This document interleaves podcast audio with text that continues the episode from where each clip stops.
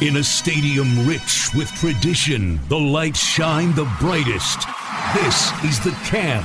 Now, here's your host, Zach Heilprin, on the Wisconsin SportsZone Radio Network. Yes, welcome into The Camp. I am Zach Heilprin. He's the Athletics' Jesse Temple. Badgers go on the road, get a win at Nebraska. They beat them 15-14. They overcome an 11-point deficit in the fourth quarter, their first fourth quarter comeback since 2018 when they beat Purdue. It was unconventional way to get it done, but Wisconsin did, and they have now beaten Nebraska 9 straight times. They are bowl eligible for a 21st straight season, and they're going to have a new coach very, very soon. We learned last night that the job has been posted officially, so a 7-day waiting period, and then the new coach will be announced, and obviously that is going to be Jim Leonhard. And we'll talk about that a little bit coming up and kind of what we expect out of that whole situation, and also get to your Twitter questions and much more. But let's first, Jesse, let's start with the game, because I don't know. I mean, I a lot of people call it ugly, right? Gritty, not pretty. It doesn't really matter how you get it done. Wisconsin found some late offense. Graham Mertz found some late big throw to Isaac Guerendo, and they were able to get it done. I don't want to call it, I don't want to say it was improbable, but it kind of was. The way that it went down, it was pretty damn improbable, Zach. Nebraska's a bad football team. Let's be clear about that. However, when that fourth quarter started, Wisconsin hadn't scored a touchdown in 5 quarters, dating to the first half of the Iowa game, and honestly, there was very little reason to believe that the Badgers were going to be able to suddenly figure it out, because they hadn't done it, and they deserve a lot of credit. And I understand both sides of the coin here of, well, Wisconsin shouldn't have been in that position. Nebraska's not very good. So what if they beat a terrible Nebraska team by 1 point? But that's a really big deal for a lot of different reasons. And I think it once again highlighted the character and the fight that these guys have, and the toughness that they're playing with under Jim Leonhard. And certainly one outcome shouldn't indicate that Jim Leonhard should have the job, but I think that was a further illustration of just how hard this team is playing.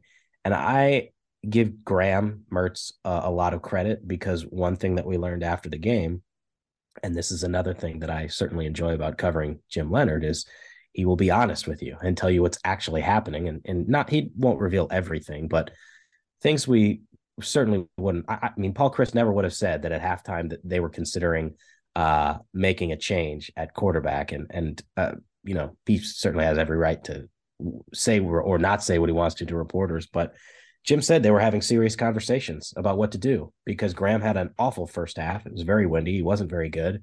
And they liked the look in his eyes. And they felt he had a lot more to give. And he pulled it off.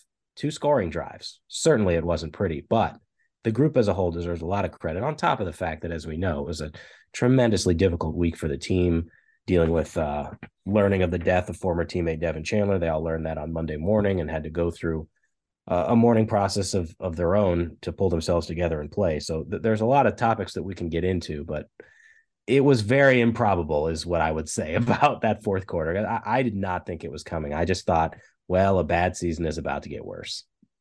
So where do we go with credit then, because I know that you mentioned Graham Mertz, and he definitely the throw to Isaac Guerendo. He had the sneak in for the touchdown. He made some other solid plays. I mean, who deserves the most credit then for that comeback in your mind?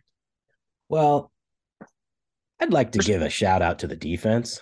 Yeah, 3rd straight game of under 200 yards. Yeah, like Iowa had 146 yards of total offense, in Nebraska.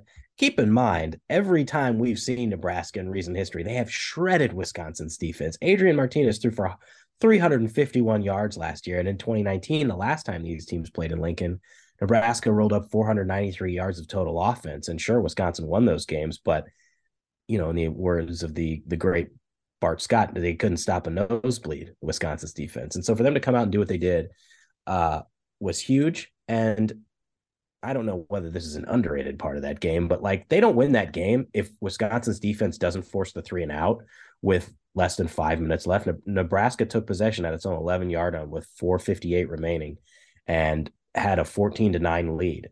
And less than 2 minutes later, Nebraska was punting, which helped set up the game-winning score. And so I think the defense deserves a lot of credit just for staying with it this whole season, keeping Wisconsin in most games.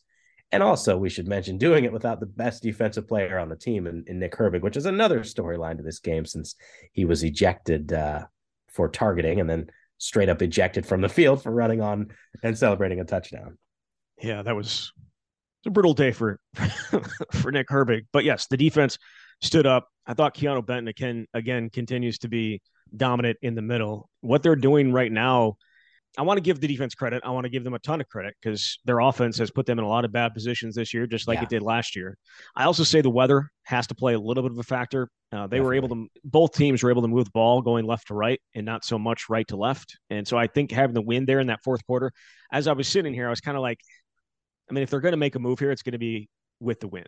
And, you know, we saw Nate Van Zelt's 39-yard kick not even make it to the uprights in the first half going that direction. So the weather has played a factor these last 2 weeks when they've been able to hold them down, but that doesn't mean that they haven't gotten the needed stops in the right moments. And that's exactly what the defense did yesterday. And again, I don't know how much credit we'll give Alex Smith. I think he deserves a bunch of credit, but since he's returned to the regular lineup, they've been a really stout defense. And again, I don't want to give him all the credit. There's been a whole lot of improvement, especially at inside linebacker and some other places on the defense. But now that they're relatively healthy on defense, it's I think it's kind of shown up in what we've seen these last few weeks. And stopping the run is the biggest key. And they were able to do that against Nebraska, just like they were able to do it against Iowa and do it against Maryland. So, yeah, it's a good stretch for that defense for sure. We want to talk about the Nick Herbig targeting penalty. We've got it. You're right. There are a ton of storylines. Let's talk about the Nick Herbig penalty just real quickly. Sure. I thought it was innocent. I thought the hit was innocent, and yet at the same time, by the letter of the law, it was the right call. The fact that it happened when it did in the second half is a huge hit because it's going to knock him out likely for the first half against Minnesota. There is a new rule this year. The conference office can request a review from the national coordinator of officials, and they can review it. And if they deem it to be not the right call or something otherwise, it can be overturned and he would be able to play the first half. That said, I don't think it's going to be overturned just based on what happened, even though I think it was innocent and I don't think it was like this big hit. And I think he kind of pulled up to an extent, but just based on where we are in college football, it feels like they're not going to have him for the first half against Minnesota. That's how I see it. I have a difficult time seeing how it would be overturned, mostly because it was a situation where the quarterback was attempting to slide and Nick, I mean, these are just really hard because they're bang, bang plays and the angles change so quickly, but it was a shoulder to helmet contact on a quarterback who was trying to slide. And even though I have no doubt that that was not his intent, that's what happened. And by the letter of the law, you know, that's why they ejected him for targeting. That's why it was held up. And so I think we're going to not see him until the second half against Minnesota. And hey, maybe he'll have a vintage three-sack Jack Sitchy type of game because we know that he's capable of it. But I think the juxtaposition of the play with Isaac Guerendo a week earlier, when that clearly should have been targeting, it just makes you scratch your head about the lack of consistency in these types of things. And I know that people were also upset about the hit on Graham on the two-point conversion, when he took a pretty hard hit that may have been targeting. So some of the things have not gone Wisconsin's way in that regard these last two games, and that is what it is. I want to go back to the Graham Mertz thing. You mentioned they thought about benching him. Did that surprise you at all that there was talk about it? Now, I shouldn't even say the idea that he talked about in the press conference. That's surprising. But the idea that they were actually considering it in that moment – and for him to come out and say it, I mean, Graham has had a good year. He's run into a little bit of some issues these last few games. I don't think, you know, and there's certainly aspects to it. His guy's not catching passes, but the interception was just a horrible decision. So I can kind of see where they're coming from, but we also know what's behind them. And that's why it surprised me. And certainly if you just look on paper and on the field at what he did in the first half, it warranted it. Consideration because by halftime Graham was 4 of 10 for 19 yards and he had that terrible interception and he said afterward, I mean, he attributed it to the wind, but that's also a throw that you can't make if it's that windy, which is, I think, you know, he's got a lot of arm strength and he wants to use it, but sometimes you've got to make the smart play, and anybody who watched the replay could see, and I realize we're armchair quarterbacking, but Chimere Dike is open at about the 45-yard line. He's got him underneath. And Skylar Burrell was open over the top, sure. But in that kind of wind, you've got to make the smart play. And it wasn't a good throw. The wind didn't help. And that obviously set Nebraska up with good field position and led to the first touchdown. And so having said all that, it still surprised me because, as you said, we know what's behind Graham. And Jim was asked to follow up for his last question about just to clarify who would have been the backup. And he said it would have been Chase Wolf. And we've seen enough of Chase that I don't think he is the better option for Wisconsin. And he could give you a spark potentially, but it did surprise me. But if nothing else, Graham could look at it like it's a bit of an eye opener that, nothing is guaranteed. Nothing is certain, even though you're a 3-year starter. If you're putting Wisconsin in a bad spot, even you kind of could be, your spot could be on the line for a half. So, again, he deserves a lot of credit. Now, he said after the game that those kinds of discussions weren't surprising based on how he had played, but that he quote unquote said it never really affected him. I don't know if that's true or not, but I think the way he played in the fourth quarter shows his ability to bounce back. And the dude is tough. Like, you can say what you want about Graham and not living up to expectations and all the things that he hasn't been, but mentally, I think he's shown some toughness, and physically, God, he's been beaten up. He's been picking himself up off the canvas the entire second half of the season and hasn't really talked about everything that he's gone through, but he did acknowledge after the game that there were some practices where he did not practice, at least not fully. And I don't know if there was a practice this week where he practiced fully. And so I think it says a lot about Graham to do what he was able to do in the end. Yeah, and that's where the idea of potentially going into that game, he wasn't going to play, but the same thing with Braylon Allen. Like, you just can't keep him off the field. Like, if they're cleared, they're going to play, and you're going to have to make a decision as a coach whether they give you the best chance. And you're right, Chase Wolf may have given them a spark. He also may have come in and thrown another interception. So that's what you're dealing with. We haven't seen Chase in extended play since probably what game was that last year? Eastern Michigan, was that the last time we saw him extended minutes? And maybe even the Notre Dame game. Did he get in late in the Notre Dame game? I don't remember.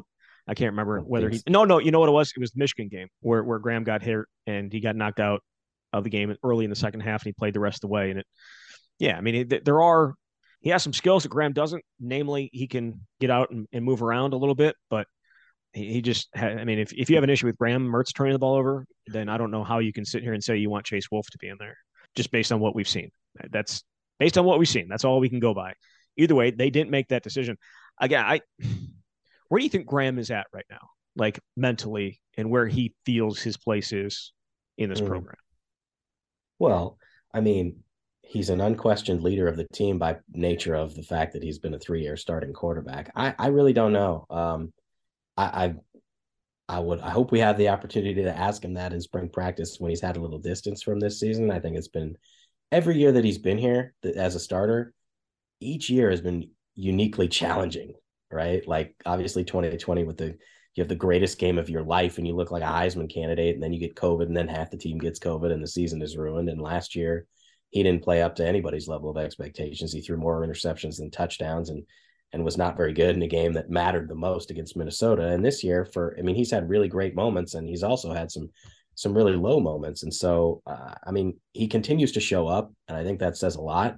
But I have to imagine that this has been a tough season in every capacity, mentally, physically, emotionally, for a quarterback of a team that hasn't played very well. The coach got fired, and frankly, your play is partly responsible for it, which is something that I think he acknowledged after Paul Chryst was fired. Those guys took some responsibility for their performance.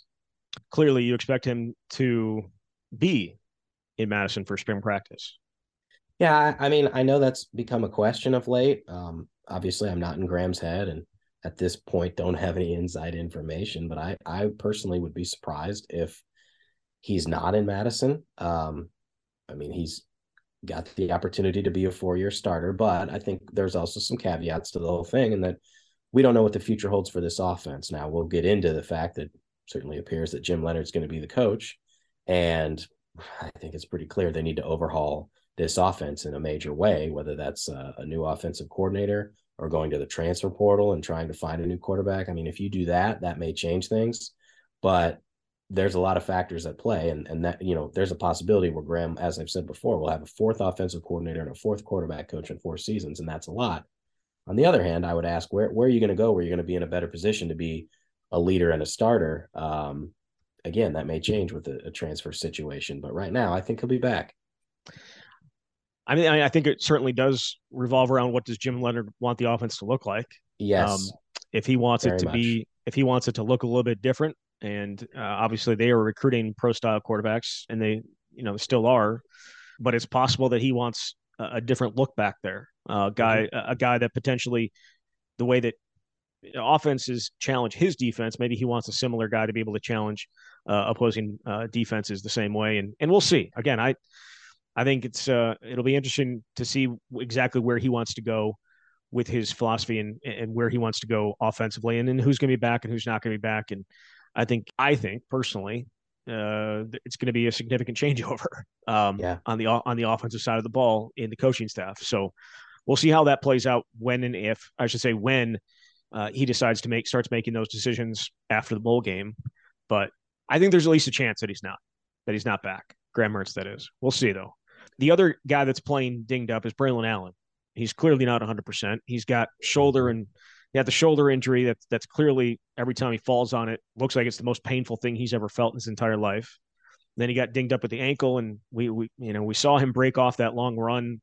Was that the second touchdown? Or that was the first touchdown drive. They broke off the long run.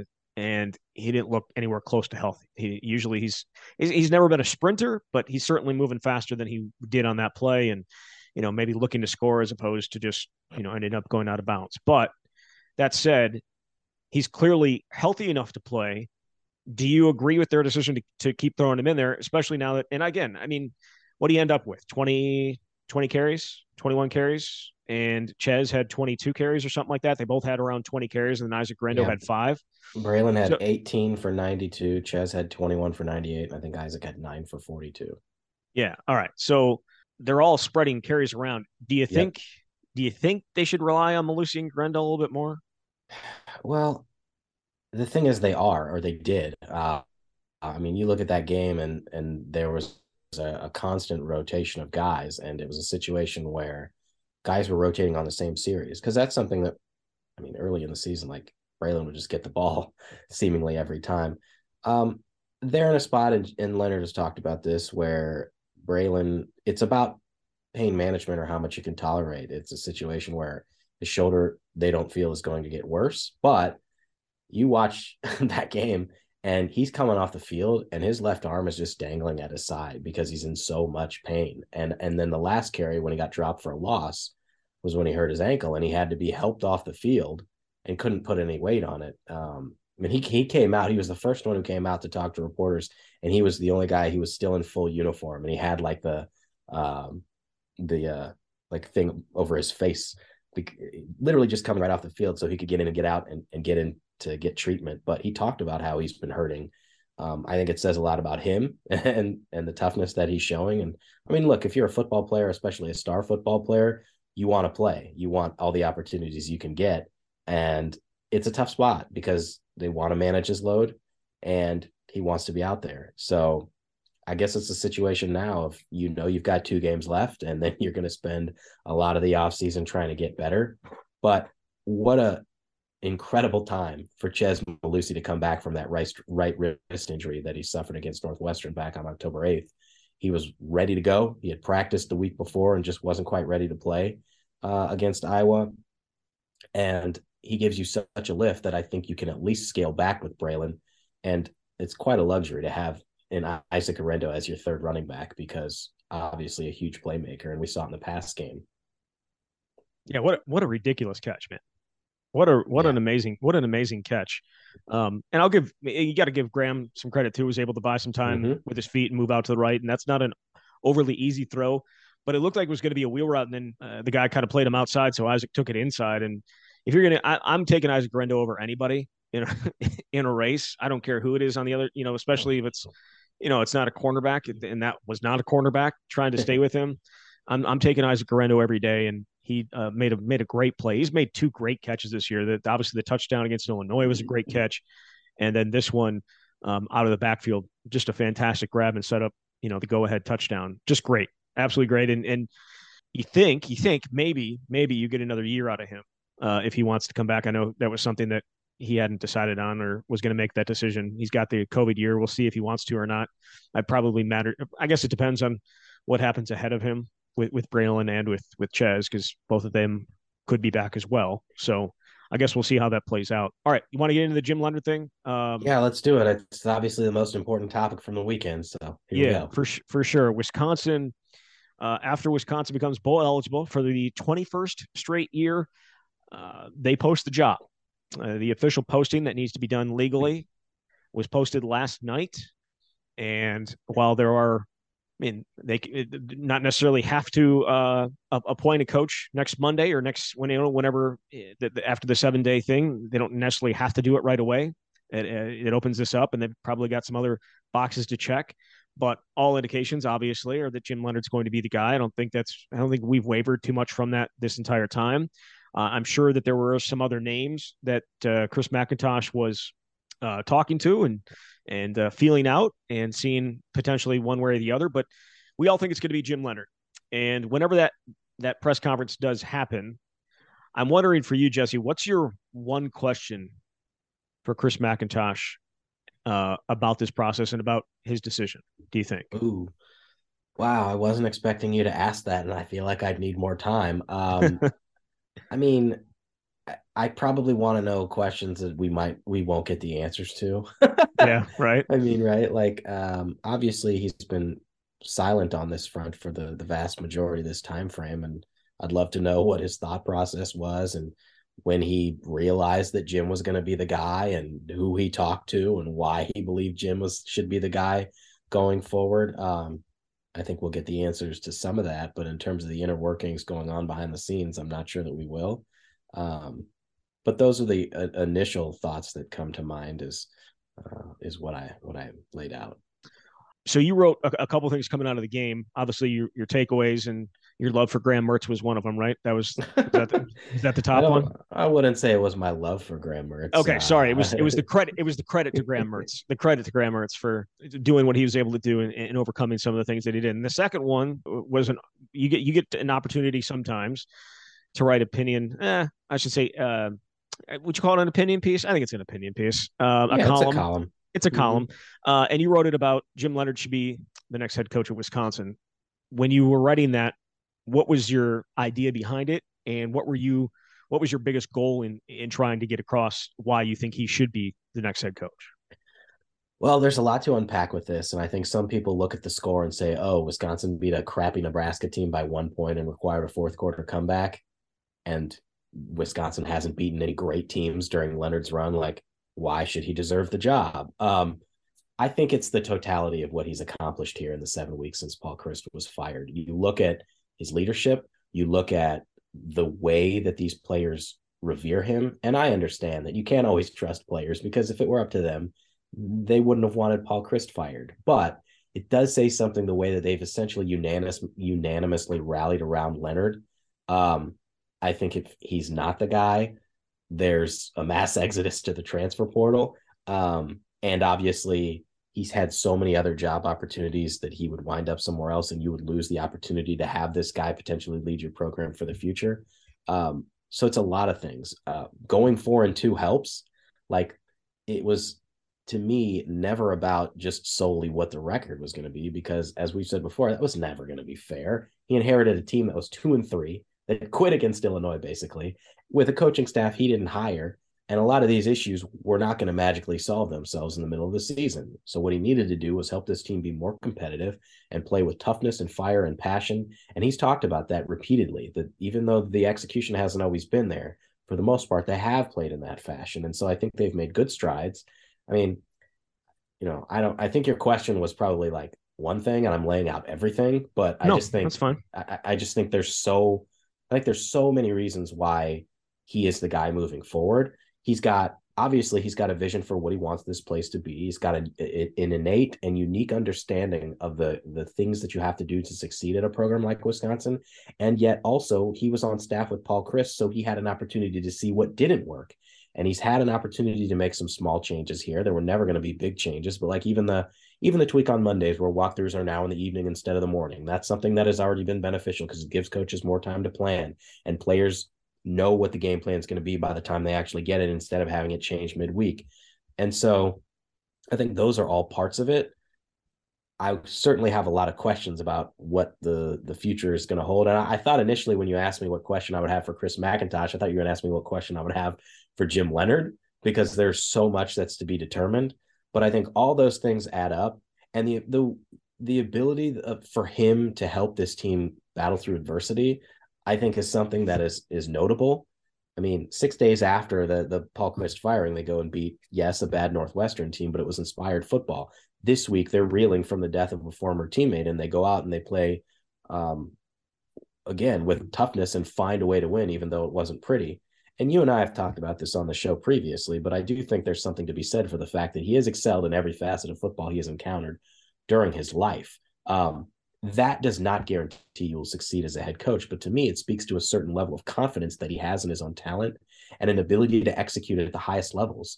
And if you just strictly want to look at what he's done as a coach, for him to become an assistant 2 years after being retired and the defensive coordinator 3 years later, and then lead one of the best defenses in the country consistently for 6 years, it says a hell of a lot about his coaching acumen.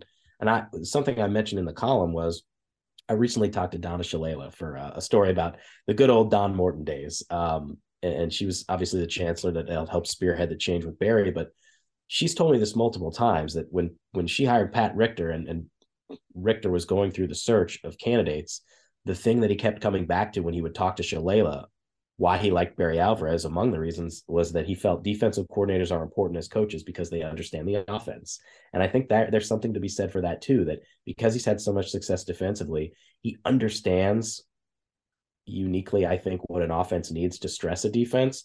Now, there's a lot of stuff that he's got to answer, but the last point that I would make here, and I know I've made a lot, are I can hear people say, well, what about Matt Rule, or what about Dave Aranda, or what about Lance Leipold? And certainly there are a lot of quality candidates that would be a possibility. And Chris McIntosh, with hiring a search firm, certainly owed it to this university to do all the background and see who would be available. There's no guarantee that anybody else could come in and be more successful or as successful or turn the program around. It's a crapshoot. We've seen it repeatedly in coaching. And the other thing to consider is there's no guarantee that people are just going to be lining up out the door to come to Wisconsin. Remember what happened 10 years ago when Brett Bielema left and they brought in Gary Anderson. So, you may as a fan have a wish list of somebody that you think should be the coach, but that doesn't mean he wants to come here. And he may already be making more money than he would make here. So I think all those reasons add up, and the loyalty factor too, right? I mean, Leonhard could have gone a lot of different places and he wants to help win championships here. So there's a buy-in on his part and a buy-in from the players. To me, all that adds up to make him the overwhelming choice in my mind. You bring up the loyalty aspect of it. Do you think the way Wisconsin got burned with Brett Bielema and the way that things went with Gary Anderson almost guaranteed that this was going to be the next head coach was going to be somebody, from within? No, was going to be somebody. Okay. All right. You don't think that there's any hangover and like scars from potentially hiring a guy that could potentially go somewhere else afterwards? No, I think I would say that about the Paul Chryst hire. Like, you needed to bring in a guy who, and I remember talking that was a talking point at Paul Chryst's introductory news conference about making this that so-called destination job, because there had been concerns. Well, you have two coaches leave in a 2-year span. What does this say about Wisconsin? But I mean, we're 8 years removed from the last hire, 7 years removed. And there's a new athletic director here. And so I think McIntosh would want to do what's best for the program. And if that meant bringing in somebody else, you have to feel like that they're going to be here and try to support this program in the best way possible. But it's certainly a bonus that you've got Jim Leonhard here, who wants to be here and wants to build something great because of his background here. Yeah. Look, there's no guarantee that this is actually going to happen like within the next 7 days. You know what I mean? Like it doesn't have to happen. So I think a lot of people are expecting it to happen, but it doesn't have to happen. So why post this now? Why do this now? I know the reason, and I think a lot of people otherwise know the reason, but is this as much as, you know, losing commits like they have, or is it, you know, bowl eligibility? Like what do you think triggered this for them to post the position? Again, I know they don't have to hire somebody within 7 days or in the next 7 days, but we all know how Wisconsin has done it in the past. And as soon as you know, 7 days, as soon as you hit that thing, they have their guy. Again, that was a Paul Chryst thing. Maybe it's not the same thing with Chris McIntosh, but why now? Honestly, why at this point? I think if Wisconsin had beaten Iowa, we would have seen it posted last week. I think optics matter in this situation. So the fact that it's coming off the win doesn't hurt. But the notion of having some potential clarity, I think, is important. And Jim Leonhard used that word clarity in his post-game press conference on Saturday. And he said multiple times that he hopes that a decision comes sooner rather than later, because there are a lot of deadlines to meet. And I think that's the other aspect to consider here is this is a job that really has got to be filled by the first week in December at the latest, because the 45-day transfer portal window opens December 5th, which is the day after the conference championship games.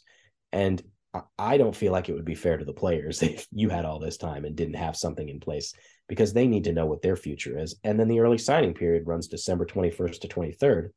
And since we last did a show, obviously, Wisconsin lost two more players in the 2023 recruiting class, two players in the span of 2 hours on a Thursday.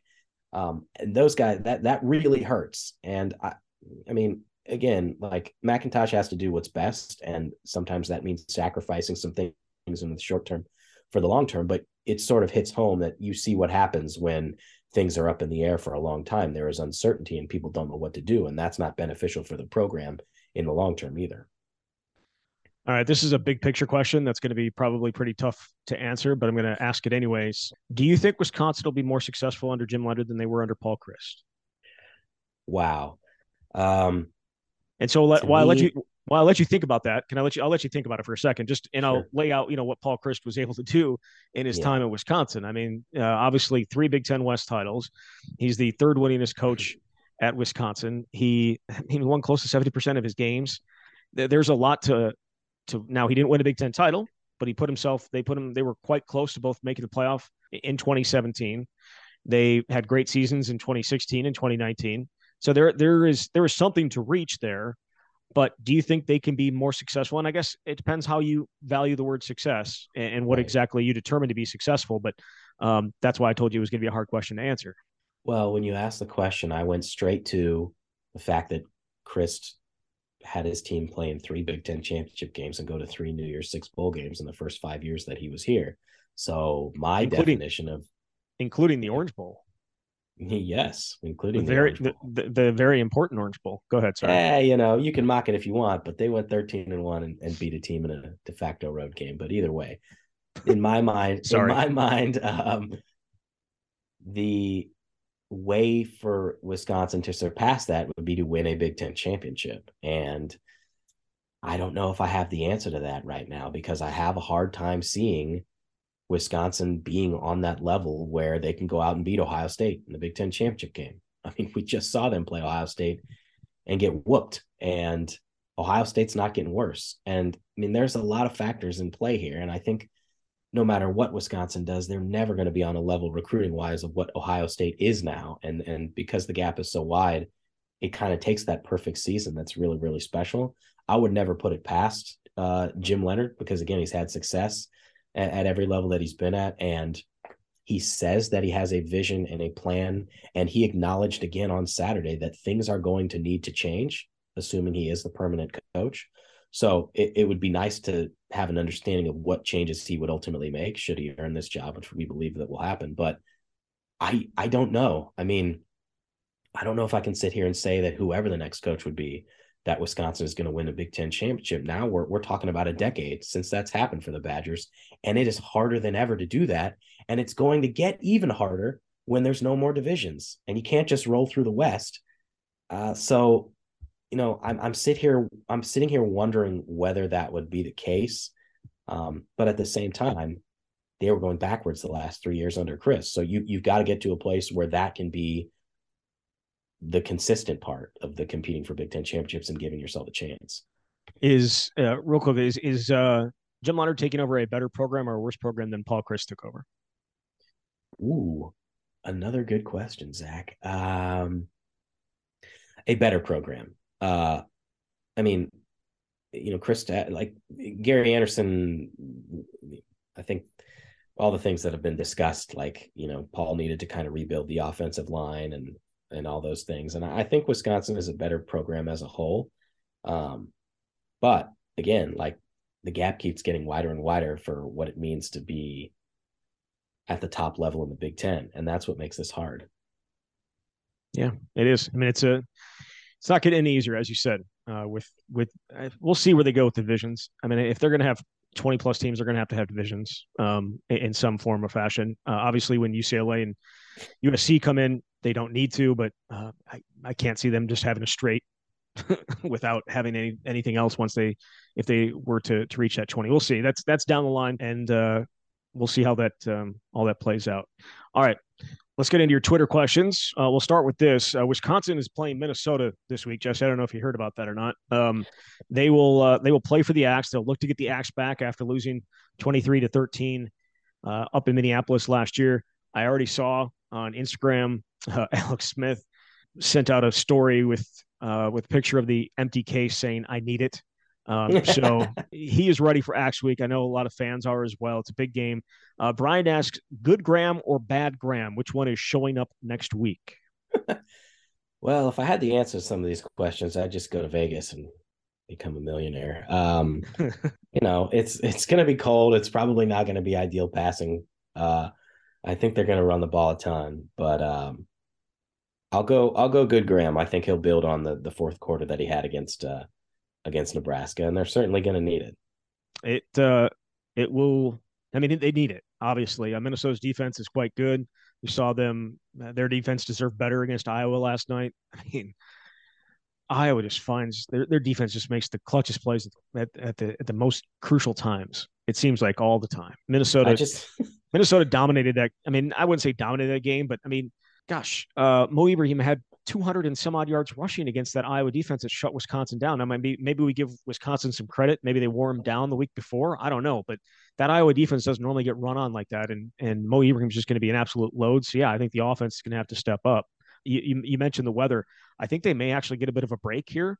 It's early, but it's calling for 47 degrees. Now will it be 47 degrees at 2:30 or at 4:30 when the sun's down? Probably not, but I think really it's about the wind, and the wind is supposed to be 8 miles an hour gusting to 16 compared to what they've had these last 3 weeks. These might be the best conditions they play in. So we'll see. Again, that's still a ways off here, but they need the good Graham to show up. I think that's fair to say. All right. Rory says, we all know there's only one trophy that matters. We do know that. It's the Axe. I don't know if that's the only trophy that matters, but I thought it was the Freedom Trophy. Yeah, but he says, how does the program treat the other two trophies since they lost one last week and kept another? So they have trophy cases in their locker room for all of them. So they treat them, I think, all the same. However, I think when you're running to grab the Freedom Trophy, it's not exactly the same run that you have to grab the Heartland Trophy, and certainly not the run you have to go grab the Axe. And maybe it's just because it's a bigger trophy and a little bit more difficult to deal with than the Axe, but the Freedom Trophy, I sarcastically said the historic Freedom Trophy is going to be staying in Madison. It's been around since 2014. There's no history to it. There's no history to the rivalry. So like there's just, it's not at that level. The Heartland Trophy means something, even though it's only been around since 2005, because it's Iowa and Wisconsin, but the Axe is just on a different level. Yep, no doubt about it. The Axe has been around since 1948. And you know what they don't do with the other two trophies when you have it? They don't keep it out for everybody to see at practice so you can touch it right, like every moment. And they don't educate the players early in the week by telling them stories about why this rivalry matters so much. So they're just they're in different stratospheres. This game is the game, and it matters the most. Tim says, Tim's got three questions here. He says, when was the last time a targeting call actually benefited the Badgers?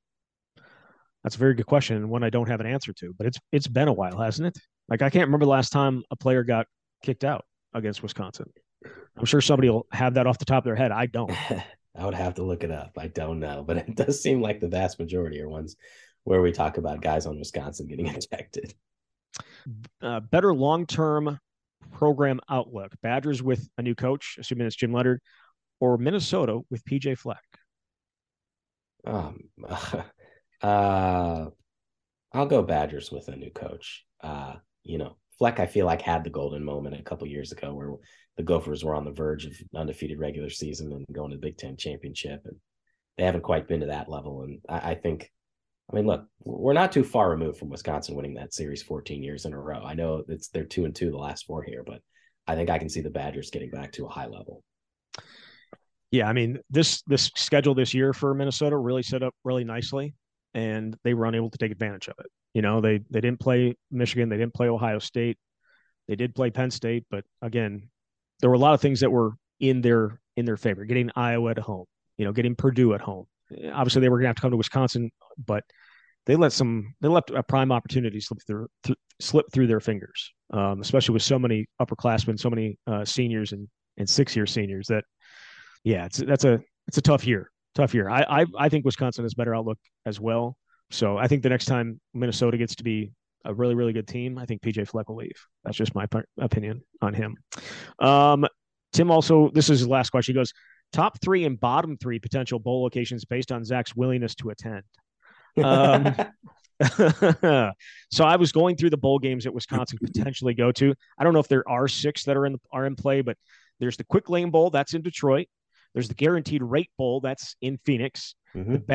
The Pinstripe Bowl in Yankee Stadium, the Duke's Mayo Bowl, that's in Charlotte, the Music City Bowl, that's in Nashville, and the ReliaQuest Bowl, that is in Tampa.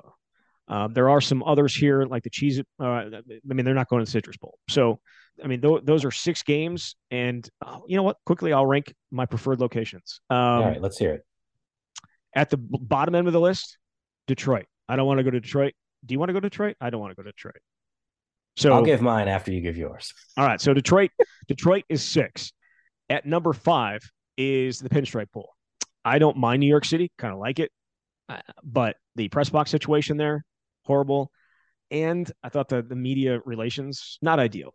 Cause it's just another event. It's just like a little event in a city that's so big. So the Pinstripe Bowl would be my number five. Number three would be four. Chill. Number four would be Tampa, the ReliaQuest Bowl. I don't think that's a possibility either. Anyways, I'm pretty sure that is the Hall of Fame, / Outback Bowl. But that would be four because I've been to Tampa a bunch. I don't need to go again. Number three would be Charlotte in the Duke's Mayo Bowl. I don't really have any interest other than to see potentially the Mayo draped over Jim Leonhard's head. That would be funny. It would have been a lot funnier with Paul Chryst. Number two on my list is in Arizona. I would say, Phoenix in December, I could get on board with. It's just the fact that game, it's at Chase Field. I thought it was going to be out at their other stadium, which is not anywhere close. I guess I don't know where Chase Field is, but I feel like it'd be good. I'd be okay going to Phoenix in late December. And number one, easy for me, is Nashville and the Music City Bowl. That would be my preference. I love Nashville. There's so much to do there. And while it's not going to be extremely warm, it's not going to be extremely cold either. And so I think, 50s, that's all good. That'd be my choice. There's so much to do in Nashville. It's a nice city. And Wisconsin hasn't been there, I believe, since 2003. So yeah, that'd be my number one. Well, obviously, this is all about us, so I hope that we have a vote in where Wisconsin ultimately winds up. We're pretty damn close in our six. Number six for me is Detroit, because who would willingly want to be in Detroit in late December for your bowl destination? Nobody. Number five is the Pinstripe Bowl, which matches yours.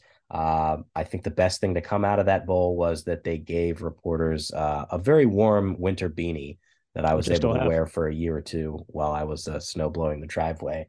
But I hate hearing the trash being picked up at like 3 a.m. The 3 a.m. Sirens all the time. Yeah. Not the best bowl destination, I would say. No. It's also freaking freezing in the open air press box, as you referenced. It's the spectacle wore off very quickly for that one. I've got the ReliaQuest in Tampa at number four as well. Last time was I think I was there was at the Outback Bowl. Was that the Melvin Gordon Outback Bowl? No, was there a Tampa one in there? We went to South Florida for the opener. You're right. But that wasn't a bowl game. No, Yes, the previously to that, yes, 2014. I'll tell you this. I think they call Tampa the strip club capital of the world, which can be a good thing or a bad thing. I didn't stay in the media hotel the last time. I was at some motel between three strip clubs, and I don't know how safe I felt. I made it out alive, so that's why that's number four. Where was Flip? I always find it hilarious when you tell that story because you got to choose where you stayed too. Like I was at a different company then. I was at a different company then. And now you're a Marriott guy wherever you go, aren't you? No, I'm not. Okay. All right. I probably should be. I'm the only sports writer in America who isn't. I think we flip on 3 and 2. I will put the guaranteed rate bowl at number 3. And the only reason I'm putting it at number 3 is because that game begins at 9:15 Central and 8:15 Mountain Time. And, I hate night games. I hate covering night games. I hate leaving a stadium at 3 a.m. and then boarding a flight at 6 a.m. Again, this is all about me. So that's why I've got the Duke's Mail Bowl at number 2. I think Charlotte in December sounds okay to me. And Music City Bowl, number 1. I'll be honest. I think the entire Badger media contingent is rooting for Music City Bowl. I've never been to Nashville. I'd love to see it. No matter what, though, I guess we'll have an opportunity to see one more game in this beautiful season. Yeah, beautiful season. All in the eye of the beholder, right? It's been something. Yeah. All right, moving on. Kyle says, why is targeting so inconsistent in your mind? Because I think it's a judgment call in the moment, and then it shouldn't. I mean, that's why you've got the replay review to potentially overturn a bad call. But I don't know. I guess because we're humans. If the games were officiated by robots, it'd probably be different. We kind of talked about this before, but Randy says, does Mertz coming back next year really give the Badgers their best chance at success, or does Leonhard, or whoever is head coach, need to have a hard talk and say it's time to move on? He continues to be incapable of taking this team where it needs to go, even if he pulled it out today. I don't know that they would tell him it's time to move on. Again, he hasn't had, he's had some difficult moments and hasn't had his best games here the last few weeks, but this is a career year. He's got 19 touchdown passes to this point, and he's done some good things. I think it comes down to, they're going to have to attack the transfer portal. They just have to. That's where they're at with their roster right now. The quarterback they're bringing in, to me, is a bit of a project, and you've got a fifth-year guy with Chase Wolf that you don't know whether he's going to be back, but even if he is, he's a career backup. So to me, it comes back to if you identify someone in the portal and you believe that they're going to be the guy and have a chance to start, then that would change things for Graham's career trajectory. But until that happens, and even if that happens, I don't know that you would ever push Graham out the door. Now, he may choose to leave if he doesn't believe he's going to be the starter, but that's a different conversation. I don't think it's a different conversation. I think it's, if you're going to attack the transfer portal and you're going to go and get somebody, that's fair. Like, to me, that's having the hard talk. Like, fair. It's like, it's time to move on. Oh, I don't want to have the conversation. I'm just going to go after Caleb Williams, or I'm going to go after this quarterback or that quarterback. And if he gets in, if we get him, we get him. If we don't, we don't. If you're here, you're here. If you're not, you're not. Well, now that was not the case this past offseason. Like, Paul Chryst has continually said that he had no role in the Caleb Williams thing, whether you believe that or not, whatever. It was clear that Wisconsin was interested in landing him, and Graham knew about it, and Graham had to deal with it. But he didn't end up coming here, so it's not like it was something he had to physically deal with. And it was at that point in the offseason, like, where is Graham going to go at that point? This offseason, there's, I think, a lot more options if that were to happen. I think it also depends on what they believe they would have with whoever they bring in as a transfer, because it could also be a situation where you don't know who's necessarily going to be the best guy. And I don't know that. Would Graham want to compete for that?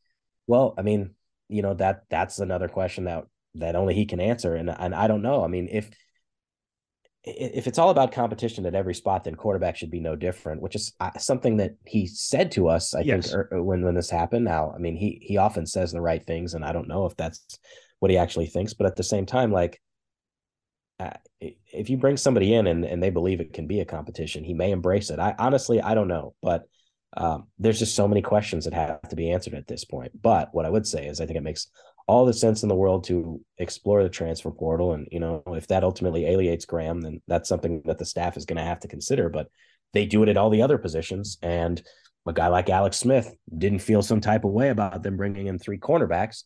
He just got better and became one of the best cornerbacks on the team. Now, I know quarterback is a little bit different, but I'm just saying, we don't know what's going to happen is the point. Yeah, for sure. All right. Buffy Badger says there's obviously a lot that needs to change, improve for next season, but if you can only pick one thing that improves this with this football season, what would you choose? The one thing that I think needs the most improvement? Yeah. Well, it's the offense. And I guess the question is it bringing in a new offensive coordinator? Right. And again, that's another question that only Leonhard can answer, and it's not one he can answer now. And whenever we have these conversations, it's tough because I always want to acknowledge we're talking about people's livelihoods. And so I'm not going to say that somebody should be fired that puts all their time into this. But at the same time, I can't sit here and say that the offense is markedly better than it's been the last two seasons. This is 3 straight years where the offense has not been at the level that it needs to be. And maybe you do need somebody else that can come in, and especially if Jim Leonhard wants to put his imprint on it. And we don't know what he would want his offense to look like, but it starts with being as dynamic as possible. This kind of is in that vein in talking about, you know, the offense and Bobby Engram and that, like, but Pete says dream scenario. Badger football hires Jim Leonhard full-time. Leonhard goes out and gets Sean Lewis from Kent State, the head coach there, former Badger, to take over the offense, and Bobby April gets promoted to defensive coordinator. Thoughts on that, Jesse? Because you've mentioned this before, haven't you? I would say I think that's a pretty good situation for Wisconsin. Yeah. Again, Leonhard's got to make these decisions, but Sean Lewis as an offensive mind is very intriguing. I know Kent State isn't having a great season, but he did some really good things as a head coach there. And there's a lot to figure out, but I mentioned this before. I wrote about it, that the salary that he's making at Kent State is about half what Bobby Engram's making, the $1 million that he's making as offensive coordinator. So some people may scoff at the notion of a coach be going from a head coach to a coordinator role, but if it's a head coach at a MAC school and you feel like maybe you've maxed out what you can do there and you don't get some of the other head coaching jobs at that time, maybe it would be time to make a move. So I think that would be a very intriguing situation for Wisconsin. And I wouldn't be surprised if Bobby April ends up being the defensive coordinator. Remember now, he interviewed for the defensive coordinator job with Jim Harbaugh in Michigan a year or two ago. So that is clearly the next step for him. And if Jim Leonhard's going to be the head coach, you know, it's pretty hard to also be the defensive coordinator. It's not impossible. Some coaches have done it, but I think that could be a possibility. We'll see. Next question says, rank the fan, not stat, level of frustration between Joel Stave, Alex Hornibrook, and Graham Mertz.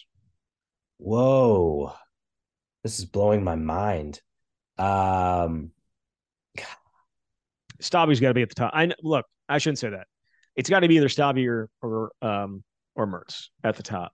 Hornibrook was the starter for, what, 2.5 years? But the fact that Joel Stave was there in 2012 and was still around in 2015, and like he was the backup everybody wanted in 2012, and then by 2015 everyone's like, please get somebody else in here. And yeah, I think Stave's probably won, honestly. I think that the vitriol by the end was a former walk-on was interesting. As you like to point out, all-time winningest quarterback in Wisconsin program history. Yeah, there's a lot of things that we could relitigate. I mean, he had an entire season wrecked by Gary Anderson, and I think when you look at his legacy, that has to be factored into the equation. But that's part of it, is people just get tired of seeing somebody over 4 years, and his sophomore year was his best year. He threw 22 touchdowns that season, and so wasn't able to have a season like that afterward. With Graham, I think it's at least been a steady build where he's playing his best ball. It's just that he's in a different category because the expectations coming in were unlike anything we've seen from a high school quarterback. Yes, I agree. Carter says, was quarterback sneak the biggest moment of Mertz's career? Ooh. It was a 1-yard sneak. I don't know. I don't think so. I mean, what happened in that fourth quarter, I think, has got to rank right up there. I mean, the biggest moment, the starting debut was like, who is this guy? Like, is he going to win 2 Heismans and be an All-American? But like, they hadn't come back, like you said, like that since 2018, which means it hadn't happened under Graham's watch. And so for them to be able to come back like that and him spearhead it, again, says a lot about him. Now, he helped put them in that position by having a poor first half, but this has got to rank right up there, his fourth quarter, with the accomplishments that he's had here to date. It's kind of funny. We talk about comebacks, and this is the first one since 2018, and that obviously is the case. In Paul Chryst's first 2 years, they had six. Amazing. Excuse me, five. I was giving him credit for the Auburn one because it was 2015, but it was obviously January 1st, 2015. But yeah, Nebraska in 2015 down there where Rafael Gaglianone kicked the game winner, had two chances to kick game winner, got it my second time. They beat USC in the bowl game, coming back from that. Another Gaglianone field goal to win it. LSU, maybe just Hoff was that man. And then Georgia State, they came back. And was that Hornibrook's? Yeah, Hornibrook came on in the middle. Yeah, came on in the middle of that game. And then the Minnesota game at the end of that year to go to the Big Ten championship game down, they were 17-10.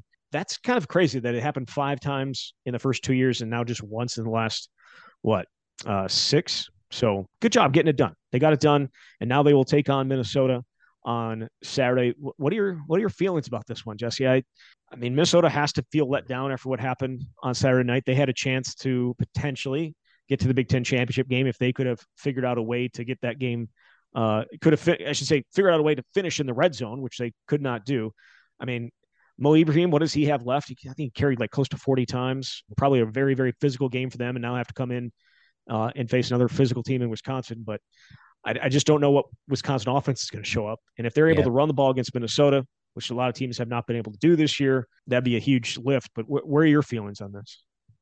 Part of me wonders what Wisconsin has left after everything they've been through. On the other hand, it's the axe, and that's all that matters. And they're coming off a game. I mean, last time they played them, they had a chance to go to the Big Ten West, win the Big Ten West, go to a conference championship game, and they blew it. So I think that trumps everything at this point. And I think they'll be ready. And it comes down to Wisconsin playing good defense and running the ball well with the three running backs that they have, and maybe Graham can make just enough plays. So it's going to be fun. It always is in this matchup. Yeah, looking forward to it. The Axe makes its return to Camp Randall. We'll see if they can actually keep it there. I always feel like the team that, and this obviously doesn't look very good for Minnesota because they went 14 years between wins, but I always feel like the team that doesn't have the Axe feels like it has more of the motivation. And especially at Wisconsin, where it had been there for so long, and now you've lost it twice in the last 4 years. And I remember the last time leading in the 2019 offseason, they would just leave pictures of PJ Fleck with the axe in where the axe was supposed to be, in the trophy case. So, yeah, I look at this game and I feel like Wisconsin's going to play hard. They are favored by 3, so it's essentially a pick 'em for Vegas, and we'll see. What you have a prediction? What do you got? Wisconsin finds a way? Too early in the week. Do you think Wisconsin finds a way? I'll say yeah, because maybe that gets them closer to the Music City Bowl, baby. Oh, you can't spell media without me and I. That's correct. All right. So, all right, Jesse, thank you very much. We'll catch up next week. Thanks, Zach. All right, there he is. Jesse Temple from The Athletic. You've been listening to The Camp.